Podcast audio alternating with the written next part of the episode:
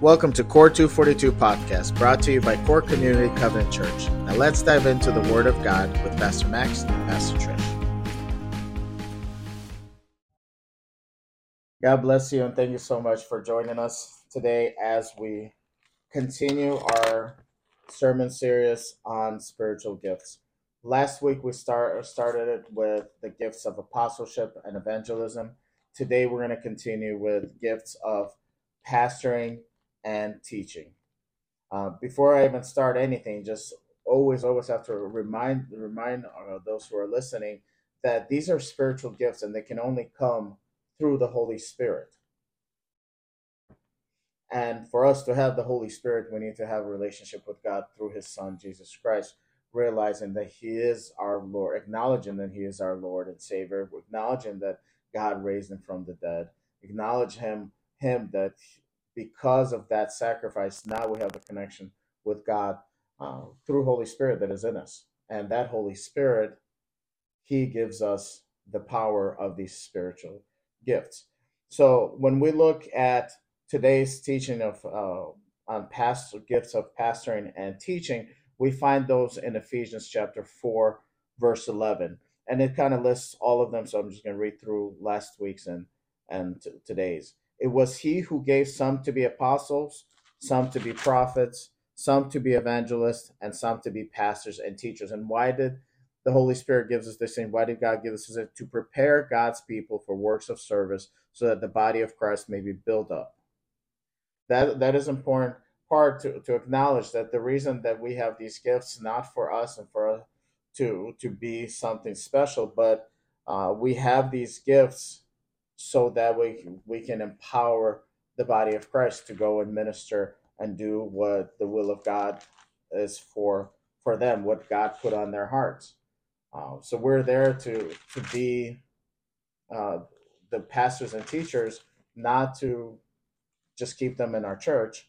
We're there to send them out to minister. So so that's why those these uh, gifts of apostleship, evangelism, prophet, teaching, and uh, preaching or to be a pastor, I'm sorry, not pre- preaching, but to be a pastor are so important because they are there to put, put by God to send out the church, to equip the church to, to be sent out. Um, in the Acts verse 20, 28, it says, Keep watch over yourselves and all the flock of which the Holy Spirit has made you overseer. Be shepherds of the church of God, which he bought with his own blood. When we talk about pastor, uh, that's a Latin word pastor. It means shepherd.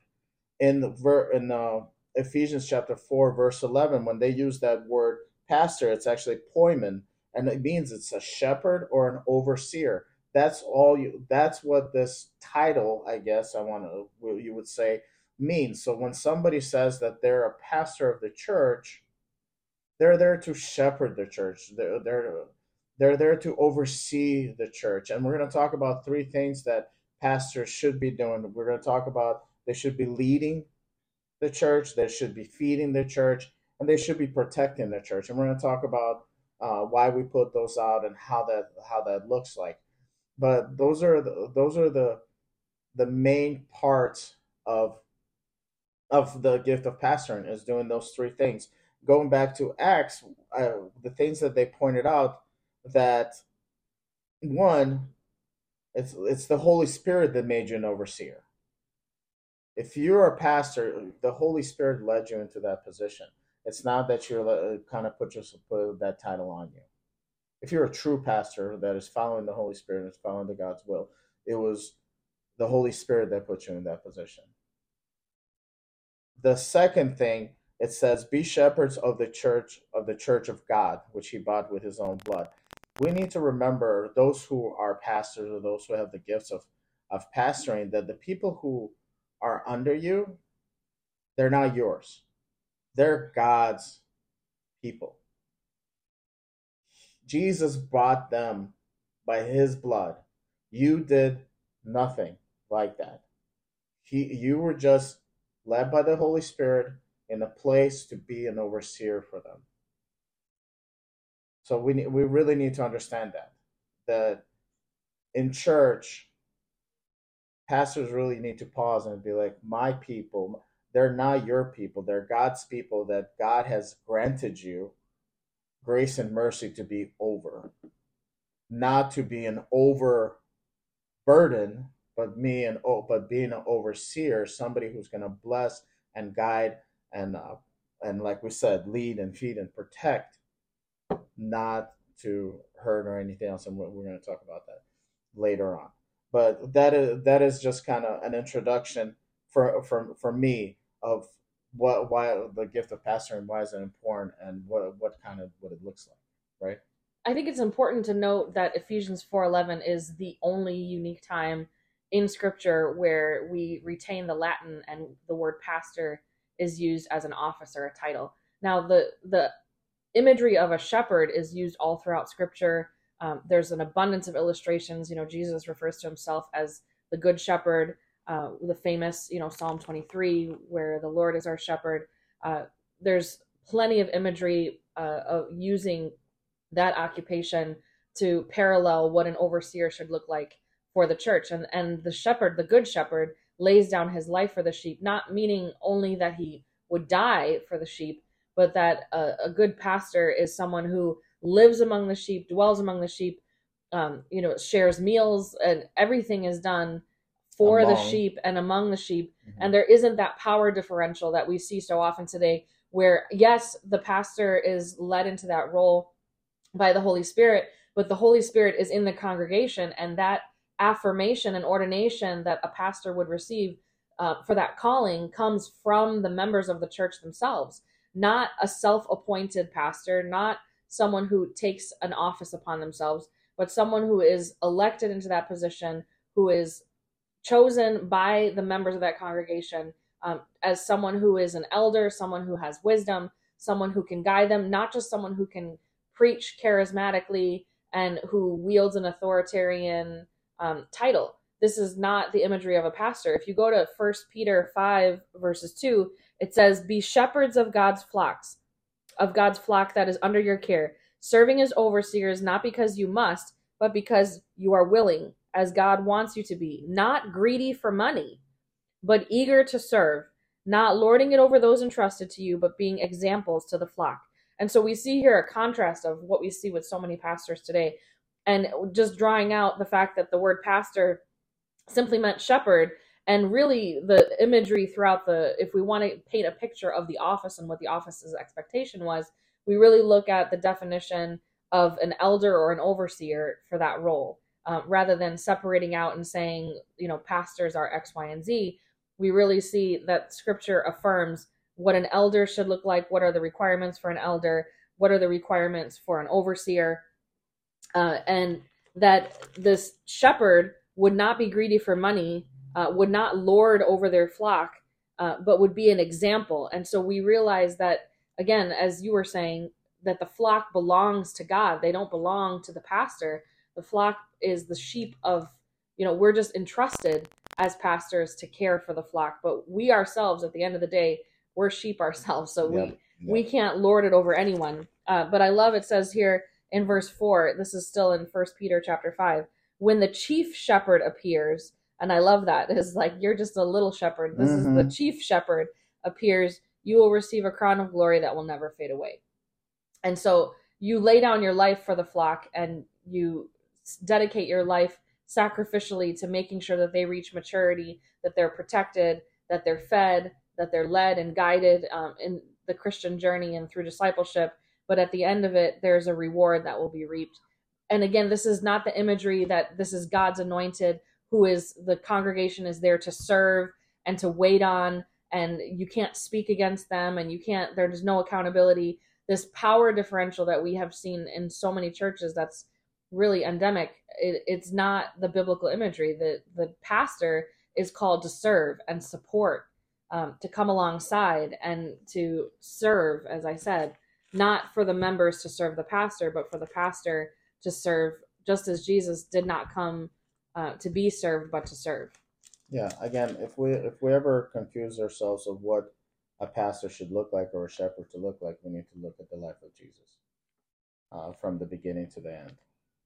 If if you're really confused how a, a pastor should look like, just read the gospel, read all all, all of them, all four of them. That's what an image of pastor is. I love when Paul said, "Follow me as I follow Christ." He's not he's not putting anything. He's putting them on the same level as he is. That I'm here just trying to be like Christ, and I want you to be here just to follow Christ. Just be like Jesus. So that that's kind of the, the main calling.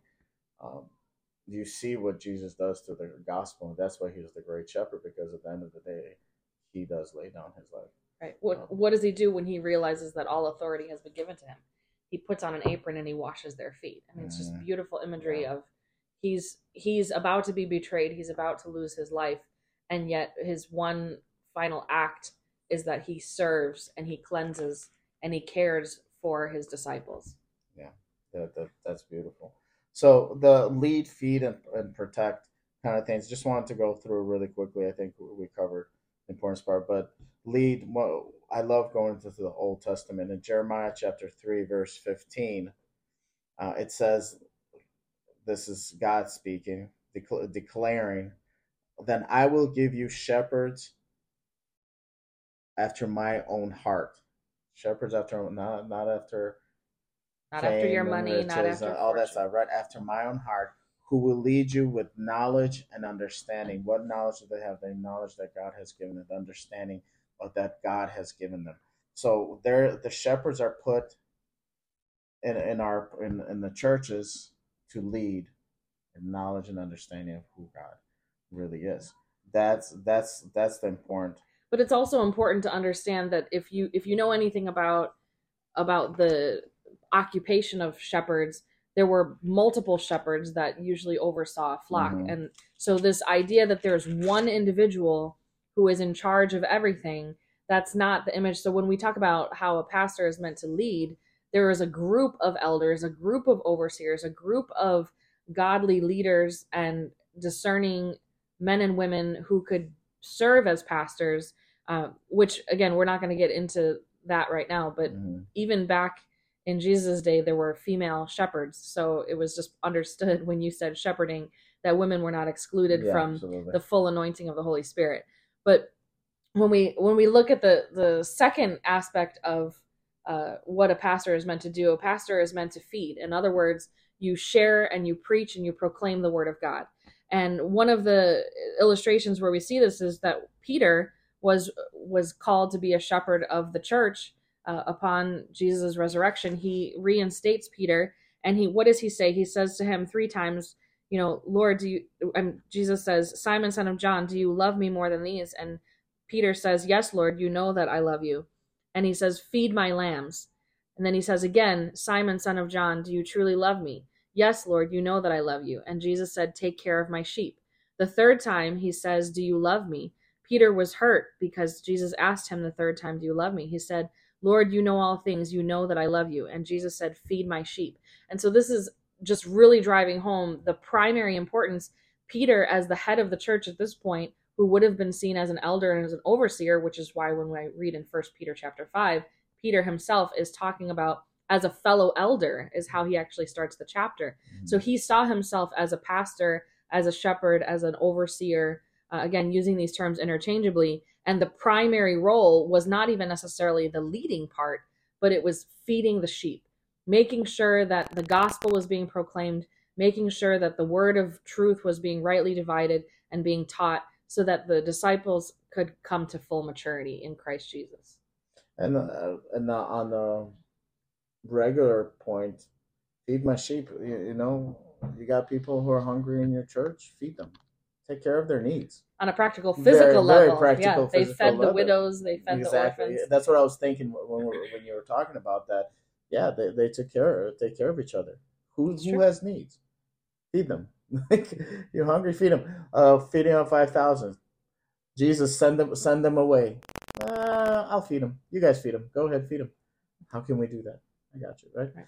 He he he blessed them with their spiritual food by preaching or preaching uh, the sermon, but then he also fed them with food. That's an important point. I think as pastors, we overlook and sometimes only think about the spiritual component, but really people bring their whole selves to church. Mhm. And uh, in order to be a good pastor, to be a good shepherd, and to have a healthy congregation we have to recognize that people do bring their whole selves the physical emotional spiritual so making sure that there's resources emotionally for people who are struggling maybe with trauma or have some mental health issues physically those who are financially struggling who may not have uh, what they need to be healthy and strong mm-hmm. and then also of course making sure spiritually but really caring for the whole individual as a pastor Absolutely. and seeing i mean jesus right this this whole reinstatement of peter I hadn't thought of it this way before until you said it but he it's right after jesus cooked some fish and they they had just eaten so in other words he's do as do as i have mm-hmm. done for you i've provided for you not only spiritual food but also physical and emotional as well yeah absolutely uh, the last one is to protect um, i think this verse is, is kind of twofold. It's john chapter 10 verse 11 through 13 and jesus speaking here i am the good shepherd. The good shepherd lays down his life for the for the sheep. And we have quoted this through this whole th- time. Uh, you sacrifice as a, as a shepherd, as an overseer, you sacrifice for your people. You sacrifice for the people that God has put it. Jesus shows that I laid down my life for my sheep, and He did. And that's an important part. We as shepherds, we're not, we shouldn't be calling the church to lay everything down for us. Right. It's the other way around. We have to lay down our pride. We have to lay down our needs and our wants. Um, so that our church is healthy, the body of Christ is healthy. Now, verses 12 through 13, they, he's, he's kind of turning the table here. It says, The hired hand is not the shepherd who owns the sheep. So when he sees the wolf coming, he abandons the sheep and runs away. Then the wolf attacks the flock and scatters it. The man runs away because he's a hired hand and cares nothing for the sheep. Like he, he kind of, I feel like he kind of changes like country contracts. Is it, is it contrast? Contrast. Thank you. Contrast the two people, the two shepherds or overseers. One who are led by the Holy by the Holy Spirit to be the shepherd shepherding of the body of Christ, and they'll do anything for that body of Christ. And then there's people who are just hired. They're they're just sorry to say for the money. So when things happen, they're like they abandon. They abandon it. Well, I made my money. I gotta go. They're not gonna sacrifice what what they have for it. So it's just got to be very important that uh, when you are acting in the in the gift of shepherding, that you're doing it because of the Holy Spirit, and you're not doing it because you want to make money or fame or whatever else. Mm-hmm. Right. So we wanted with each of these gifts to try to give an example, and one of the examples of a pastor we obviously already shared, Peter but we wanted to look at uh, Timothy, where Paul talks to Timothy and admonishes him what are the expectations of someone who's a pastor. And in First Timothy chapter 4, verses 11 uh, through 14, it says, Command and teach these things. Do not let anyone look down on you because you are young, but set an example for the believers in speech and life and love, in faith and purity. Until I come, devote yourself to the public reading of Scripture, to preaching, and to teaching. Do not neglect your gift, which was given to you through a prophetic message when the body of elders laid their hands on you. So again, we see this affirmation of Timothy as a pastor, not necessarily based on his age, but into the office of an elder or overseer, because he was able to set an example in speech and life and love and faith and in purity. Uh, he had been discipled by Paul and was able to shepherd, um, even though he was probably still rather young. But he was affirmed in his calling through the elders of the church through laying hands and through mm-hmm. a prophetic word. So we see again he's not self-appointed, uh, but he's someone who has been entrusted by the congregation to lead. And and it says here very specifically some of the tasks: the public reading of scripture, preaching, and teaching. But we don't want to get totally focused on that's not the only job of a pastor is just to charismatically preach well. It's again this whole life journey of discipleship making sure that false teaching doesn't creep in, making sure that that there's active service that the body of Christ is being built up. And these are all important facets of what it means to be a pastor, not exclusively just that someone can speak really well. Yeah. And uh, the last the last thing we want to finish up on the on the pastoring gift of pastoring and being a shepherd is a warning. Uh, in Ezekiel uh, verse 34, there's a very um, serious warning to the shepherds that are not doing what God called them to do. So I'm just going to read through it. I'm not. I'm, I do not want to get too much into it because it's it's the word speaks for itself. Starting in verse one of chapter 34, the word of the Lord came to me. This is Ezekiel, son of man, prophesy against the shepherds of Israel. Prophesy and say to them, this is what the sovereign Lord says. And just an FYI, in case you're wondering, they're not. He's not actually prophesying against the shepherds who are tending the cattle and the, the sheep. He's talking about the leaders and the teachers uh, of Israel. This is what the sovereign Lord says Woe to the shepherds of Israel who only take care of themselves. Should not shepherds take care of the flock? You eat the curds, clothe yourself with the wool, and slaughter the choice animals, but you do not take care of the flock. You have not strengthened the weak, or healed the sick, or bound up the injured. You have not brought back the strays, or searched for the lost. You have ruled them harshly and brutally. So they were scattered because there were no there was no shepherd. And when they were scattered, they became food for all the wild animals. My sheep wandered over all the mountains and on every high hill. They were scattered, scattered over the whole earth, and no one searched or looked for them. Therefore, you shepherds, hear the word of the Lord. As surely as I live, declare the sovereign Lord, because my flock lacks the shepherd, and so has been plundered and has become food for all the wild animals.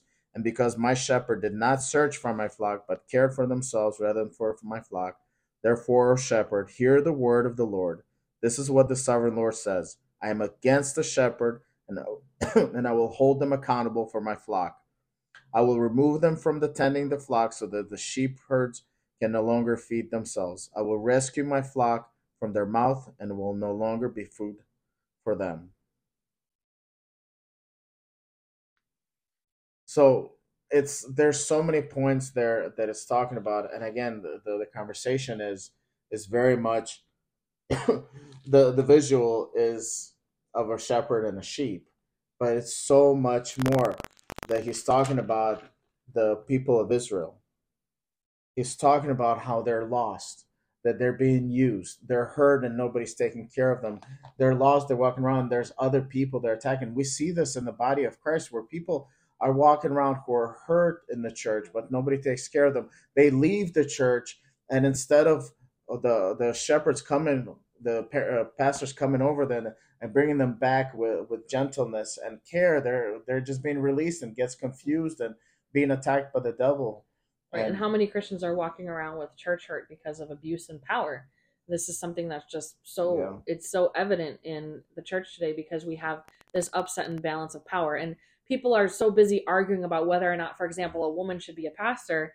Uh, which we'll just note here. We, I already made a statement of where we stand as a congregation and our denomination has done some thorough research about women in leadership and the overarching testimony of scripture affirming women in all aspects and all the spiritual gifts including the gift of pastorship um, i want to give some context and you know we read from first timothy and timothy was leading and pastoring in a city where the cult of artemis was uh, key front and center and the cult of artemis taught that women were superior to men uh, rather than being even equals. And the church was revolutionary in allowing women to participate in worship and allowing women to prophesy and pray and fully participate as active members of the church, uh, being deacons and, and in other things. And it's been taught that uh, the the cult of Artemis was creeping into the church. And so you look at these verses in First Timothy chapter two, verses eleven and twelve, which is so often kind of the platform for why women should be excluded from both of these gifts in preaching and teaching, or that women are relegated only to teaching children or teaching women rather than being able to use their gift to edify the entire church. You have to look at the scripture in its context. And the context was such that false teaching was creeping in, that the women were actually dominating over the men, that there was a false teaching coming in that women were superior to men rather than even being seen as there is no longer Jew nor Gentile, slave nor free, male nor female, but we are all one in Christ Jesus.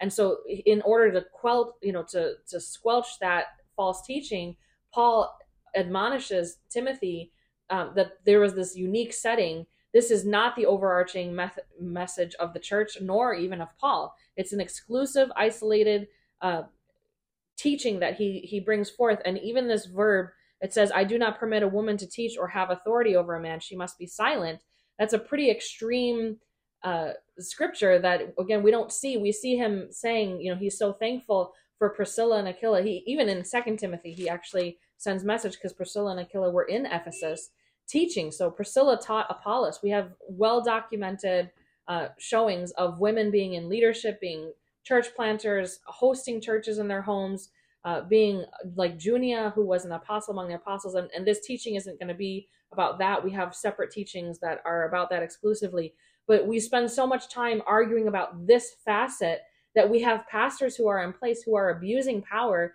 and people are leaving the church because the pastors who are in place are not fit to pastor whether male or female mm-hmm. they see themselves and lord it over the sheep and rather than caring for the sheep they use the church in order to build up their own kingdoms and this is a travesty and i and i believe that god looks at the church today and just as he did in Ezekiel 34, he's he's looking at his church and calling for the shepherds to get themselves together and to lay down their life for the sheep the way Christ did for the church. Yeah, because there's going to be accountability. But the the sad part, the shepherds are going to be accountable, but at the same time, the sheep is being hurt, is being killed, uh, is being led away from the truth. Right, and he wants his sheep. This is in Ezekiel 34. He God will shepherd his flock with justice and eventually at the end of the day god will bring justice even within the church. He's going to start with the church actually before you know we, we pray for the lord to come. But he's he's going to start his judgment with the church first. And so we need to make sure that we have this this right and we understand that the leadership is there to serve rather than to be served.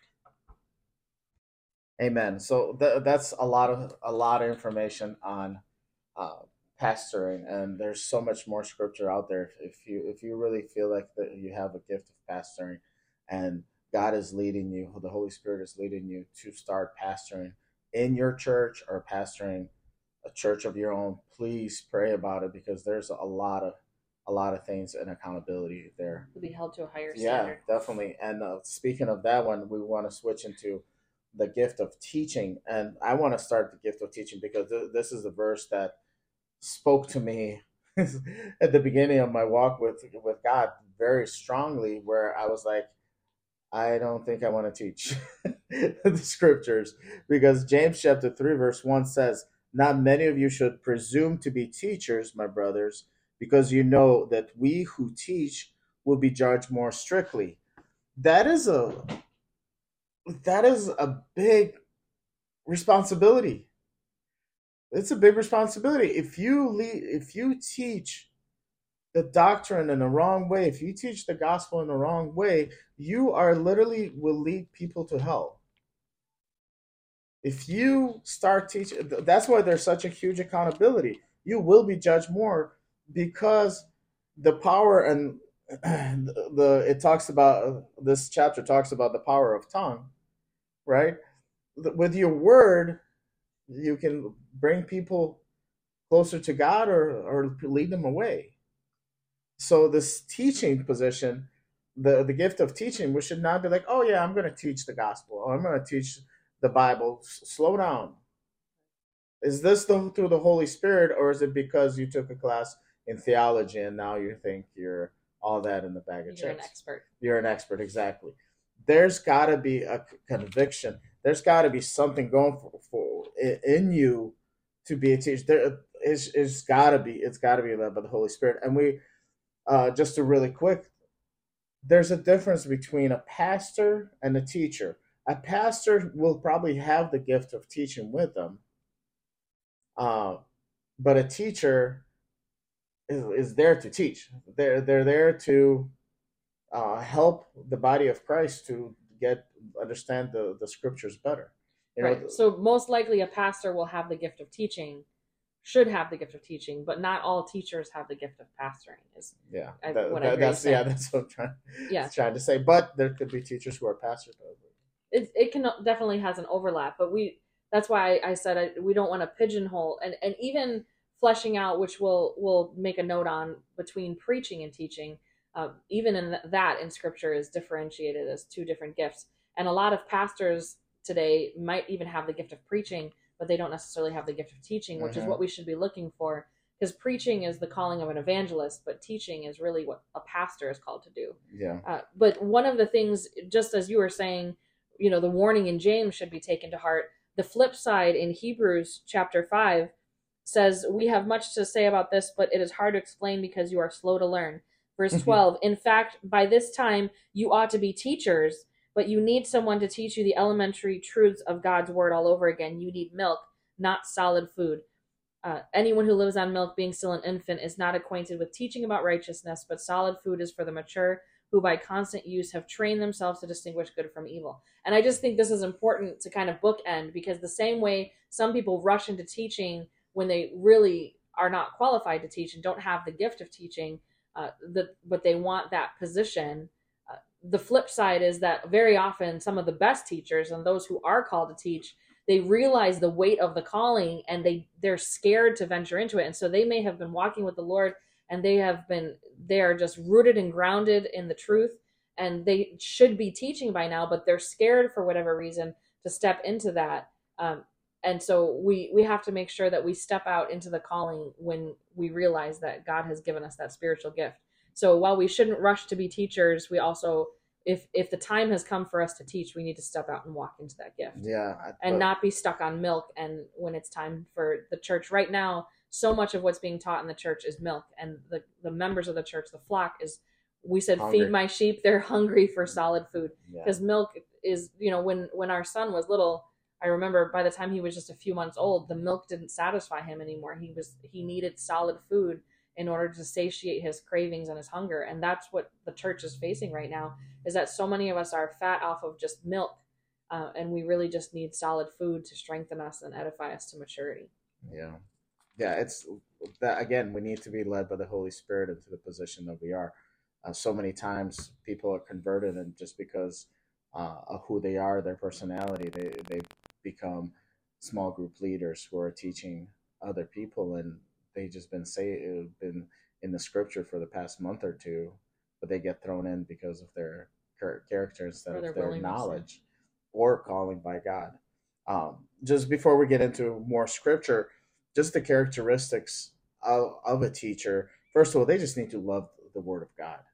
Is is just something. If you're a teacher, you're gonna geek out on just reading the Word of God, get into commentaries, get into the history of where the Scripture is talking about. You're just gonna eat, breathe, like Jesus said. I bread. I, I don't live on bread alone, but every word that comes. That's for me. I can sit here and I can read the scripture and I can get into scripture. And when my wife and I starts talking about, uh, about the scripture, it's just every the time kind of gets erased. You just gotta love the word of God.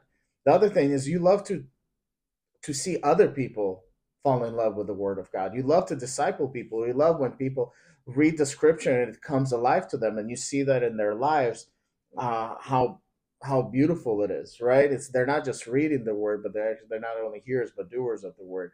You get excited about that. Uh, you love to see Jesus through the whole Bible. You're not just like stuck in like, well, this is the gospel, this is the New Testament. No, let's go into Genesis. Jesus was in the Genesis. Genesis was in Exodus. He was in Deuteronomy, and he was everywhere through the Word. You just, you just, all of scripture points all the to him. scripture points to him. You love, you love the truth of the word of God, and you w- when you speak the truth, you speak it in love. You don't speak it with condemnation. You speak it in love, and whatever scripture there. And there are some lots of scripture we just read from uh from a couple of them. There there was a whole lot of accountability happening, but it's still with love. It's always guided back to God, and they love to share the scripture. You have an opportunity. You know you're a, person is a teacher when you talk to them, and they're like, "Well, let me tell you about scripture." let me share this. Let, you know, they just the the verses comes out of them. You know, it's the Shema. It's going back to Deuteronomy. When I walk, when I wake up, and when I lie down, when I when I walk outside, when I sit with my children, the Word of God is just on my lips at all times. That's a teacher. That that's that's that's kind of for me is the characteristics of a teacher. So Second Timothy chapter two, uh, verse fifteen says, "Do your best to present yourself to God as one approved, a workman who does not need to be ashamed and correctly handles the word of truth. Mm. So one of the key things of of a teacher is the fact that they correctly handle the word of truth. And 2 Timothy 3:16 says this that all scripture is God breathed. This is what you were saying Mhm. that in Genesis, Exodus, Deuteronomy that you see the the Holy Spirit working and moving and the prophetic leaning towards the gospel uh, that we see fulfilled in Christ Jesus that all scripture is God breathed and is useful for teaching, rebuking, correcting and training in righteousness so that the man of God may be thoroughly equipped for every good work. So we we see that the scripture the word of truth must be rightly divided and that you have to be rooted and grounded in the word if you're going to teach. You don't just teach your opinion, you don't teach anecdotes, you don't teach self-help, you teach the word of God. Mhm. And the word of God should be the foundation of every point of every message Mhm. of your entire vocation as a as a teacher and as a minister of the word of God. and it's filled with the scriptures. So again, like you said, stop filling filling your teaching with your opinion.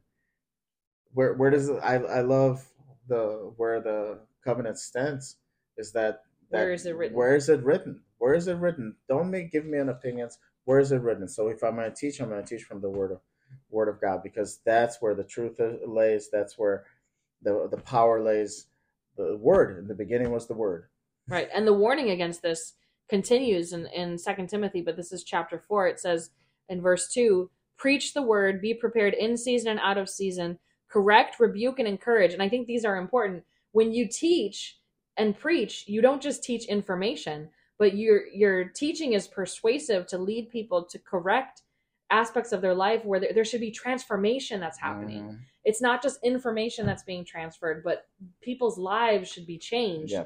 they should feel rebuked they should feel encouraged there should be something that is motivated to action um, through the teaching through the preaching with great patience and careful instruction it says and this is the warning in verse 3 for the time will come when men will not put up with sound doctrine instead to suit their own desires they will gather around them a great number of teachers to say what their itching ears want to hear they will turn their ears away from the truth and turn aside to myths and this is such a sobering message because we live in the information age. There has Mhm. never been access to more teachers and more preachers and more self-help and more, you know, theology and more doctrine that's out there and it's hard to see what is the truth and what is biblical doctrine, what is sound teaching. We have to test everything according to the word of God ourselves. We should never take a teaching or preaching at face value and just openly accept it wholeheartedly. Mm-hmm. We should always be testing it according to the word ourselves and and prayerfully discern by the power of the Holy Spirit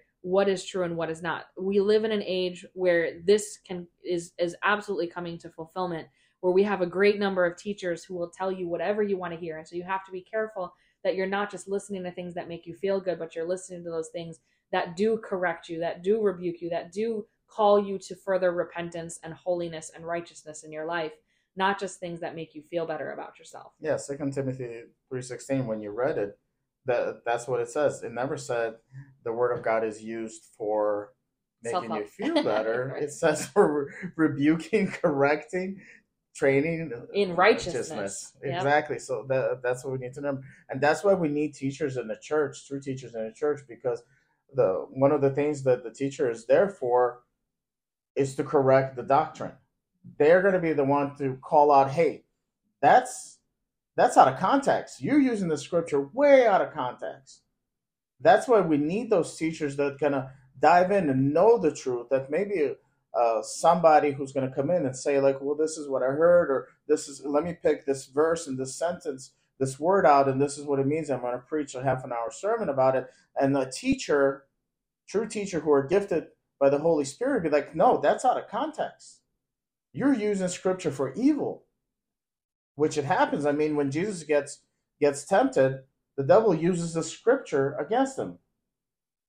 He reminds, and the, Jesus the act attacks back, not attacks, but Defends. defends back with the scripture that is true, and that's as a teachers, that's what we have to do. because it is very possible to teach and preach and proof text you know according to what your opinion is Mhm. you can you know google search and find a scripture that will support any ridiculous idea and if you just hear that someone is quoting a scripture without looking at it in context as i was sharing even about you know the scripture that paul is, is talking to timothy knowing the culture knowing the context knowing you know the the original intent of the message Mhm. if we just cherry pick scriptures and use them to support our own ideas that's dangerous territory and but it happens all the time. And so when you're taking in this information you have to be discerning about what you take in and check everything according to the word of god. And i know we've been using preaching and teaching very interchangeably but they are they are different.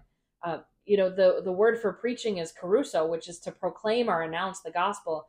And we we see this is really prolific. Most churches when you go on a sunday you hear preaching but preaching is primarily actually directed towards the unchurched towards non-believers. It was the work of an evangelist that would preach the word and announce the good news that would kerusso the, the good news because it was designed to announce or proclaim the gospel message and that's very important but when we gather on sundays we're primarily gathering as believers and one of the reasons why some so many churches are anemic and they're struggling so much is that you have people who have been in church 10 20 years and they just keep hearing which is amazing to hear the gospel message but you're hearing the same message sunday after sunday after sunday and it's just that spiritual milk rather than the food the the heavy hard teaching uh, getting into the meat and potatoes of christianity that that transforms your life from the inside out and brings you to maturity which comes from the teaching so teaching is an important gift that we should not be overlooking in the church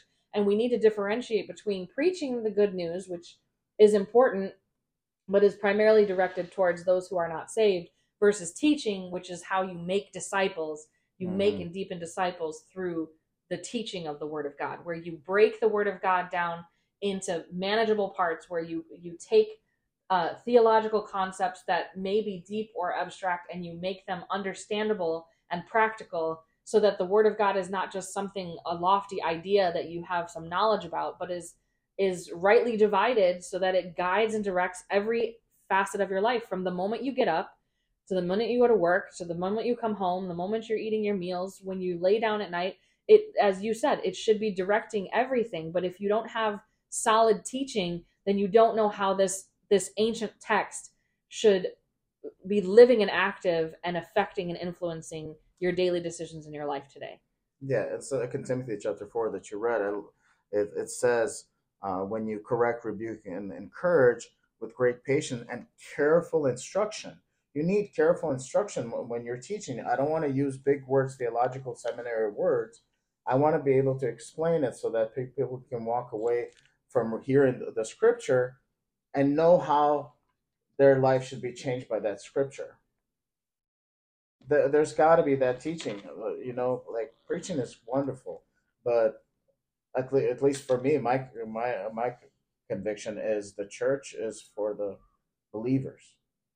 You that's why we instruct the pastors instruct the the members to go and minister and you share the gospel and then the people come back and learn more. Everyone is sent out to go and preach. Yeah. But few are actually called to teach and build up the body of christ. Amen. And that that's that's I think what, what God wants us uh, to have in the body of Christ, and that's why He has gifted um, those um, officer position and those gifts.